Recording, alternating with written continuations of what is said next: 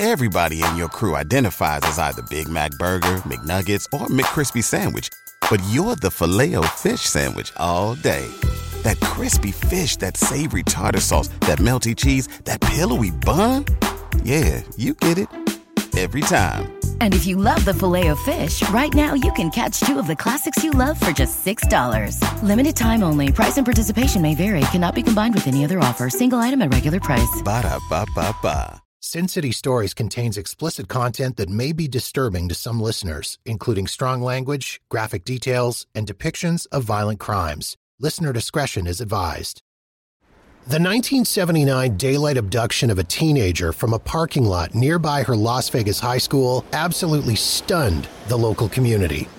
It was only a few weeks before the body of Kim Bryant was discovered in the desert surrounding the city.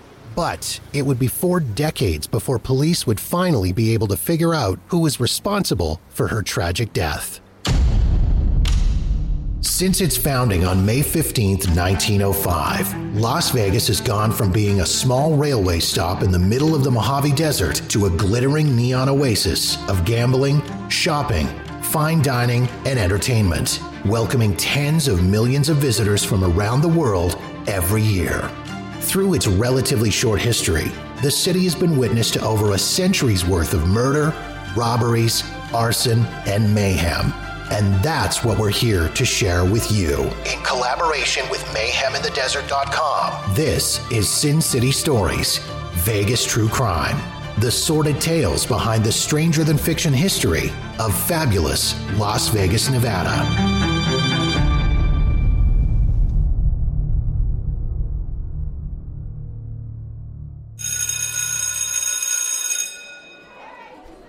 It's January 26, 1979, a few miles from the Las Vegas Strip at the campus of Western High School. The school is alive with activity as students register for classes for the coming semester. Among the throngs of teenagers is 16 year old sophomore Kim Bryant. Kim is well known at Western High for her outgoing nature and volunteer work. Kim wades through a sea of her classmates on this chilly winter's day, accompanied by a friend as they exit the school. With class registration over and done with, the two girls are free from responsibilities for the rest of the day. The pair cross Decatur Boulevard, one of the city's busier streets, on their way to a Dairy Queen situated directly across from the school's football field. Kim and her friend chat as they wait in front of that classic 70s teen hangout spot known for its dip cones and dilly bars. The Dairy Queen won't open for another few hours, but Kim's friend is waiting at this agreed upon meeting spot for a ride from her mother. Several other kids from the school are also hanging out in a nearby parking lot within view of Kim and her companion.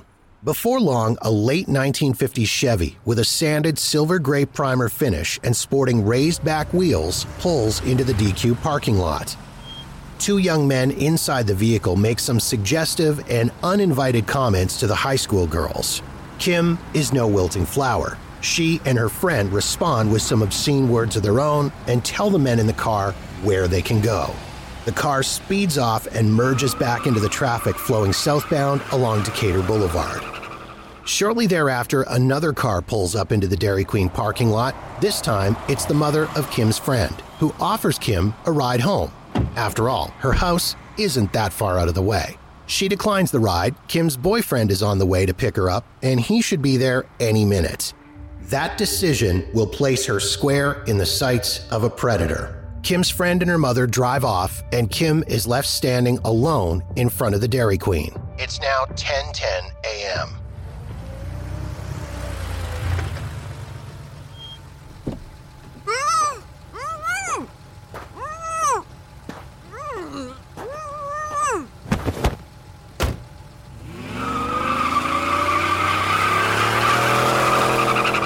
The abduction is over in a matter of seconds. One moment, Kim Bryant is standing in front of a business establishment along a heavily trafficked street, and the next moment, she's gone.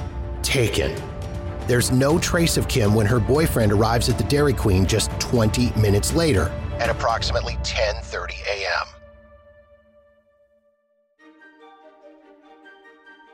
It's now getting close to 12:30 p.m. A few blocks away from Western High, in a quiet Las Vegas neighborhood, Kim's mother, Sherry Elliott, is resisting a creeping sense of panic and dread. She and Kim are scheduled to go on a shopping trip soon, but Sherry's daughter still isn't home. And most concerning, Kim hasn't even called to say she's running late. Kim Bryant is what most parents would call a good kid. In fact, Sherry can't even recall the last time Kim wasn't home on time. But Sherry also doesn't want to overreact. Kim is a teenager after all, and this wouldn't be the first time a teen girl didn't come home on time while out with her boyfriend. But Sherry just can't shake her sense of worry. She leaves the family's quiet home on Banjo Street and gets into her car to search the neighborhood for her daughter.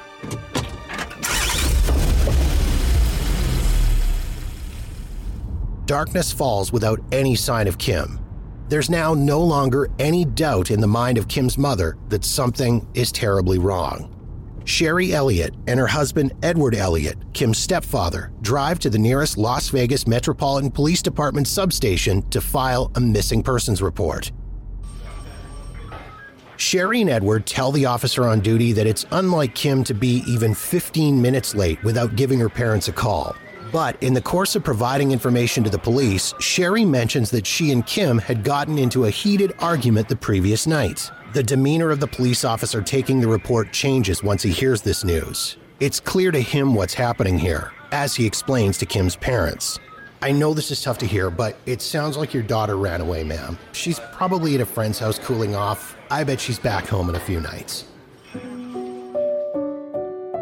Sherry and Edward protest, but it makes no difference. The decision has been made that police resources are better devoted to real crimes and not a sulking runaway girl. If the police won't listen, then Kim's parents will take matters into their own hands. But the couple quickly run into another wall in their efforts to publicize Kim's disappearance. In a frustrating catch 22, local media outlets won't report on the disappearance until police officially report Kim missing. The day following Kim's abduction, and after a night of futilely driving around the city in search of Kim, her stepfather barges into a metro police station, angry and scared, demanding that something, anything, be done to find his little girl. The officer on duty tells Edward Elliott to hold on while he gets someone to help.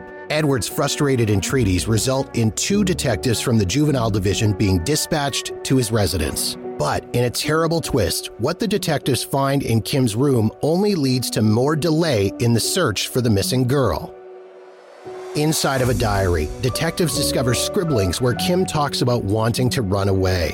This only confirms what police already believe that Kim has joined the dozens of other Vegas teens that run away from home each year. Her case remains a low priority. It will be nearly a week before police realize the horrible mistake they've made. Sometime around noon on the day that Kim Bryant disappeared from the Dairy Queen, a motorist driving along Decatur Boulevard noticed something out of place a backpack in the center meridian. The driver pulled over to examine the bag. And upon opening it, she discovers a driver's license and other personal items belonging to Kim Bryant. The driver used a nearby payphone to call Kim's home, but there was no answer. Information about Kim's backpack won't come to the attention of the police until a full week after Kim disappears. And when it does, Kim is finally declared a missing person by Vegas police. A brief article appears on page 2 in the February 3, 1979 edition of the Las Vegas Review Journal, recounting the few known facts surrounding the abduction of Kim Bryant. Despite this publicity, the weeks pass with no sign of the vibrant teenager that has disappeared with barely a trace.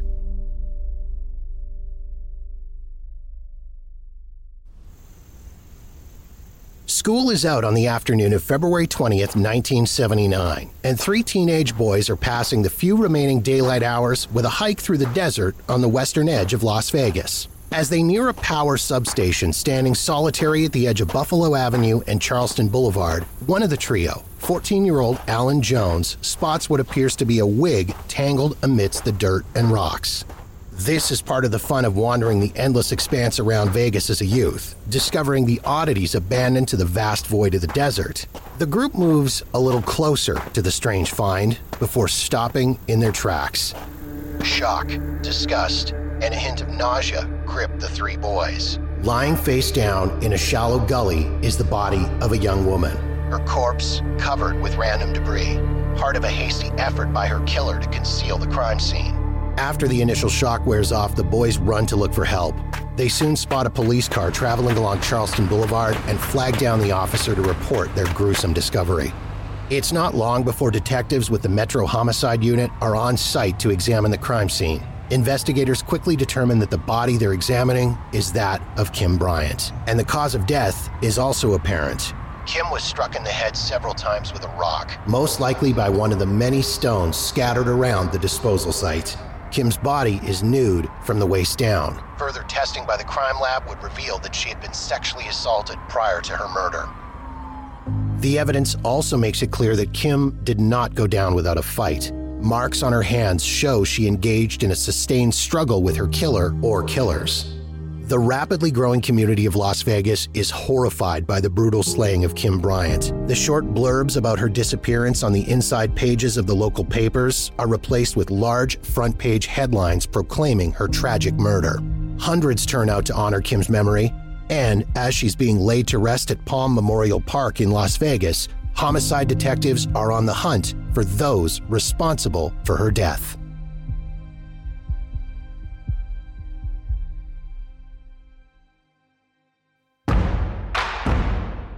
Police promise swift action to locate suspects in the teenager's slaying.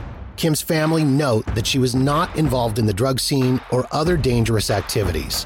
In a city known for offering every conceivable type of vice, Kim steered clear of those temptations. However, she did exhibit a level of innocence which brought her into contact with potential predators. Police are flooded with tips in the days immediately after Kim's body is discovered in the desert outside of Las Vegas. The most promising initial information is from witnesses claiming Kim was taken by several men in a Jeep. The individuals associated with the Jeep are quickly located by police, but they all provide solid alibis to investigators.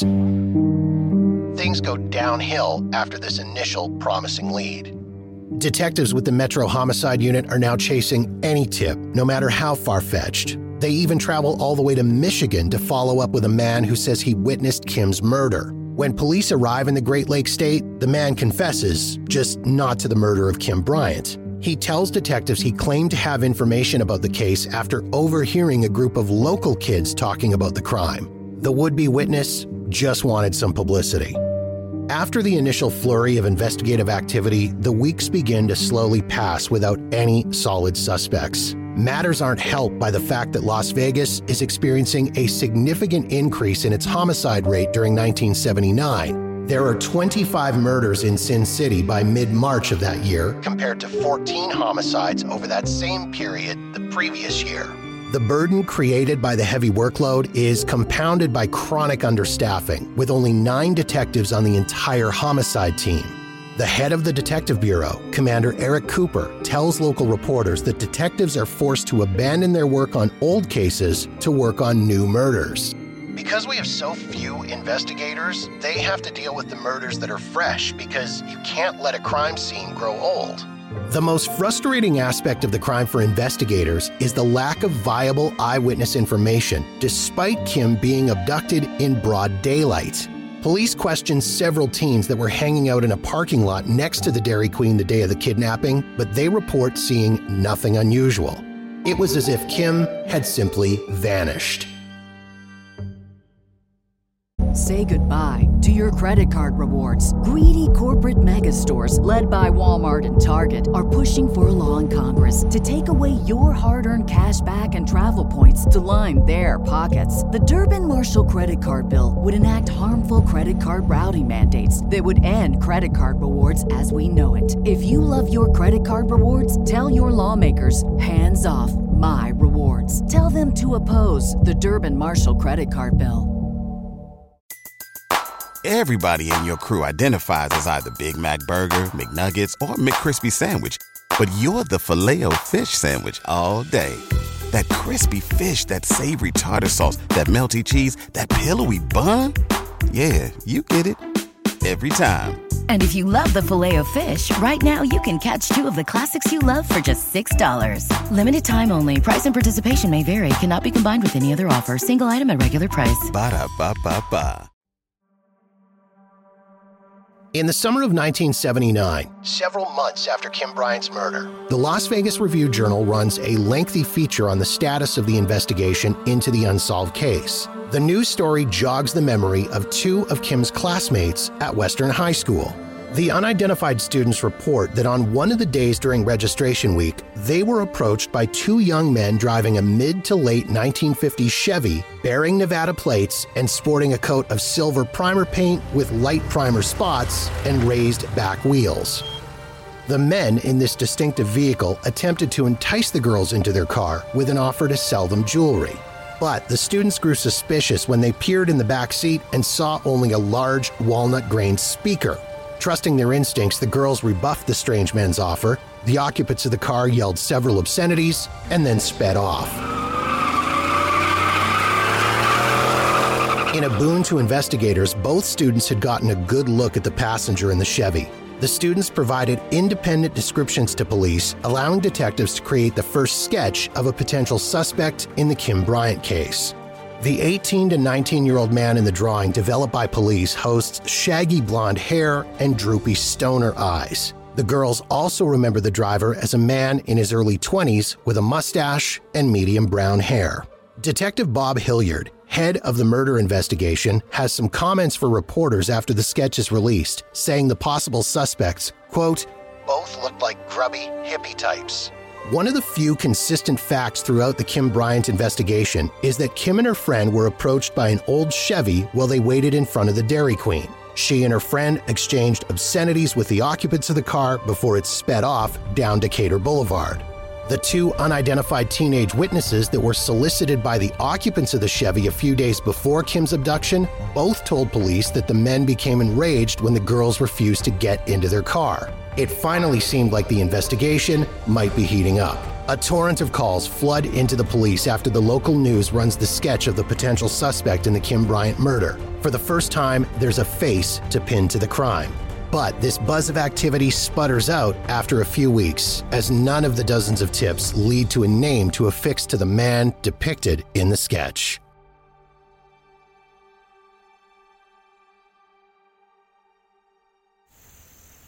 Among the increased number of homicides in the Las Vegas Valley during 1979 is that of Bobby Jean Thomas, a 37 year old roofer who goes missing the day after Kim Bryant's abduction. Over a month passes after his disappearance before his body is found on a dirt road about a mile from Hoover Dam. Thomas has suffered approximately 36 stab wounds, including a stab wound to the eye, which appears to be a personal touch. Not long after the mutilated remains are discovered on a desert pathway, police investigators are faced with a question Did the crimes of Bobby Jean Thomas include the abduction and murder of Kim Bryant? Thomas, a native of California who had made Las Vegas his home for close to 20 years, was a known menace to the community ever since his arrival in the city. Thomas's criminal history begins on a cold night in January of 1970. A little after 10 p.m., 20 year old Christine McKinney is trying to start her stalled vehicle on Las Vegas Boulevard. Suddenly, she's grabbed around the waist from behind, but after a brief struggle, she's able to escape her attacker. Bobby Thomas is arrested for the attack and faces charges of assault with intent to commit a crime. A few years later, Thomas is at the center of a much more heinous crime. On January 15, 1972, Katherine Hines drops her three younger children off at the home of her eldest daughter, Mary Hines. Also home is Mary's common law husband, Bobby Thomas. One of the children spending the night at the Thomas household on Oahu Street is 14 year old Helen Hines.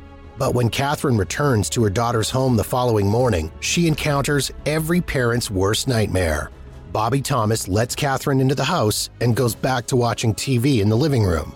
Not long after Catherine enters one of the back bedrooms, there's a blood curdling scream.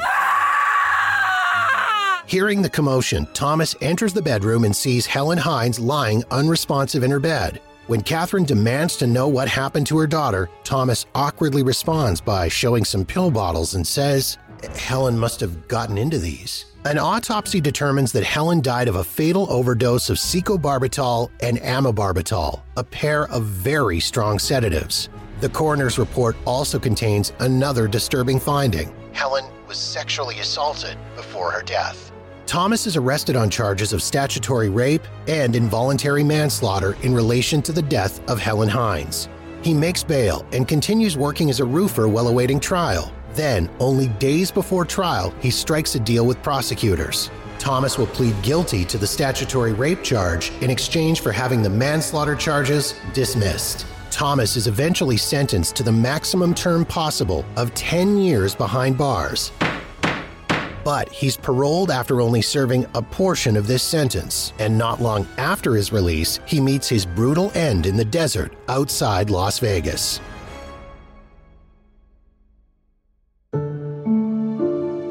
At 24 years of age, Ronnie Lee Fain has already spent most of his life confined within the California penal system. Hoping a change of scenery will lead to a change of circumstances, Fain moves to Las Vegas after being released from prison in 1978. Only a few years after arriving in Vegas, Fain is arrested in connection with the murder of Bobby Jean Thomas in early 1980, just over a year after Thomas's body was found stabbed along an isolated road near Hoover Dam. Fain secures the services of respected Las Vegas defense attorney Tom Pitaro. Shortly after that, Fain reaches out to prosecutors to make a deal. Not only will he confess to the killing of Bobby Thomas, but he'll also provide information that will let police close the Kim Bryant case. In a Las Vegas courtroom on April 22, 1980, Ronnie Lee Fain stands before District Court Judge Carl Christensen and pleads guilty to a second degree murder charge for killing Bobby Jean Thomas. Fain then proceeds to recount his version of the events of January 27, 1979. That day, he had joined Bobby Thomas on a drive to the forests of nearby Mount Charleston for an afternoon of drinking. Along for the ride were two other men, one he knew as the Worm, and the other he knew as the Hulk. With night falling early, the group made the drive back toward the lights of Las Vegas. After dropping off the Worm and the Hulk, it was just Fain and Thomas in the car. Bobby Thomas was so drunk at this point that most of his ramblings to Fain made little to no sense. But then Thomas started to tell a clearer story to his new companion. Thomas tells Fain about how he had kidnapped and raped a young woman out in the desert the previous day. Fain continues driving in a shocked state as Thomas goes on to confess that he then proceeded to murder his victim and leave her body on the outskirts of town. After hearing Thomas admit to this brutal murder, Fain feels bound by what he calls prison honor to avenge the girl's death. Fain parks the car in front of his home and tells Thomas to hold on for a moment while he runs inside. Fain retrieves a knife from inside the house and returns to the car. Then he immediately begins stabbing Bobby Thomas upon entering the vehicle. After killing his new acquaintance, Fain drives out to the desolate area outside Hoover Dam to dispose of the corpse. I, I was enraged when he started bragging about what he did. That's why I killed him. Fain passes two independently administered lie detector tests before prosecutors accept his plea. Detective Herb Barrett, the lead investigator on the Thomas murder case, places a lot of weight on Fain's ability to pass the polygraph exams. He also finds it persuasive that Fain correctly identifies the brand of beer on a bottle located near the Kim Bryant disposal site. Barrett talks to reporters after Fain's confession. Kim Bryant was last seen alive in a car with four men. Now we're only looking for three. But Detective Bob Hilliard, head of the Kim Bryant investigation, is doubtful about Fain's claim that Bobby Thomas is behind Kim's killing. First, there's the unidentified witness to Kim's abduction from in front of the Dairy Queen, who Hilliard describes only as an older man and a prominent local businessman, who was shown the Jeep identified by Fain as the vehicle Thomas used to abduct Kim. The businessman informs Detective Hilliard it's not the same vehicle used to take Kim. Detective Hilliard conducts his own review of Fain's polygraph exam results and concludes that they only show Fain was truthful in denying he had any role in Kim Bryant's murder and that Thomas had made some vague rumblings about having attacked a woman. Hilliard's doubts increase when police receive a report from a woman who was taken out into the desert by Thomas the day before his murder. Thomas had attempted to sexually assault her, but upon being unable to perform, he apologized to the woman and let her go. Investigators on the Bryant case surmise that, in his drunken state, Thomas mixed up the attempted rape that occurred the same day as Kim's abduction with the fatal overdose he'd been responsible for years before when rambling about his past to Fain. Further holes are poked in the theory that Bobby Thomas is behind Kim's murder when the biggest champion of the theory, Detective Barrett, concedes that Fain never mentioned Kim's name in his initial confession to the Thomas murder. In fact, Fain's confession didn't include any details not already publicly known about the Kim Bryant slaying. Fain himself said all he knew was that Bobby Jean Thomas had raped and killed a teenager until his attorney told him the name Kim Bryant then he started putting that name to the story told by Thomas. And as for the beer bottle found at the crime scene, it had been located 70 yards away from Kim's body. Detective Hilliard believes this could have been left by unsuspecting individuals just enjoying a drink in the desert. In the end, there were just too many weaknesses in the theory that Bobby Thomas murdered Kim Bryant for investigators to be able to close the case. As often happens in an unsolved murder, there are ebbs and flows that mark the progression of such investigations. And although it seemed as if Las Vegas police had hit yet another brick wall in their quest to find Kim Bryant's killer, the coming years would lead to a much more promising suspect. One who was responsible for the abductions of two other Las Vegas women from public places only a year after Kim's kidnapping.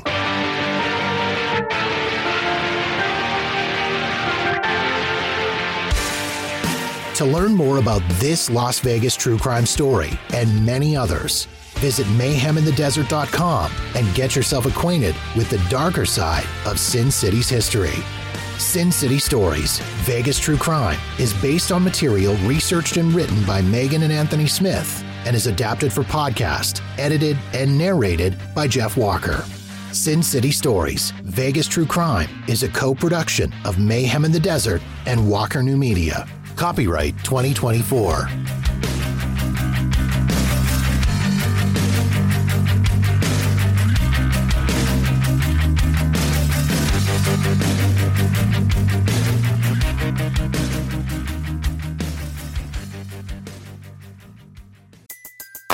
Everybody in your crew identifies as either Big Mac Burger, McNuggets, or McCrispy Sandwich, but you're the Filet-O-Fish Sandwich all day that crispy fish, that savory tartar sauce, that melty cheese, that pillowy bun. Yeah, you get it every time. And if you love the Filet-O-Fish, right now you can catch two of the classics you love for just $6. Limited time only. Price and participation may vary. Cannot be combined with any other offer. Single item at regular price. Ba da ba ba ba.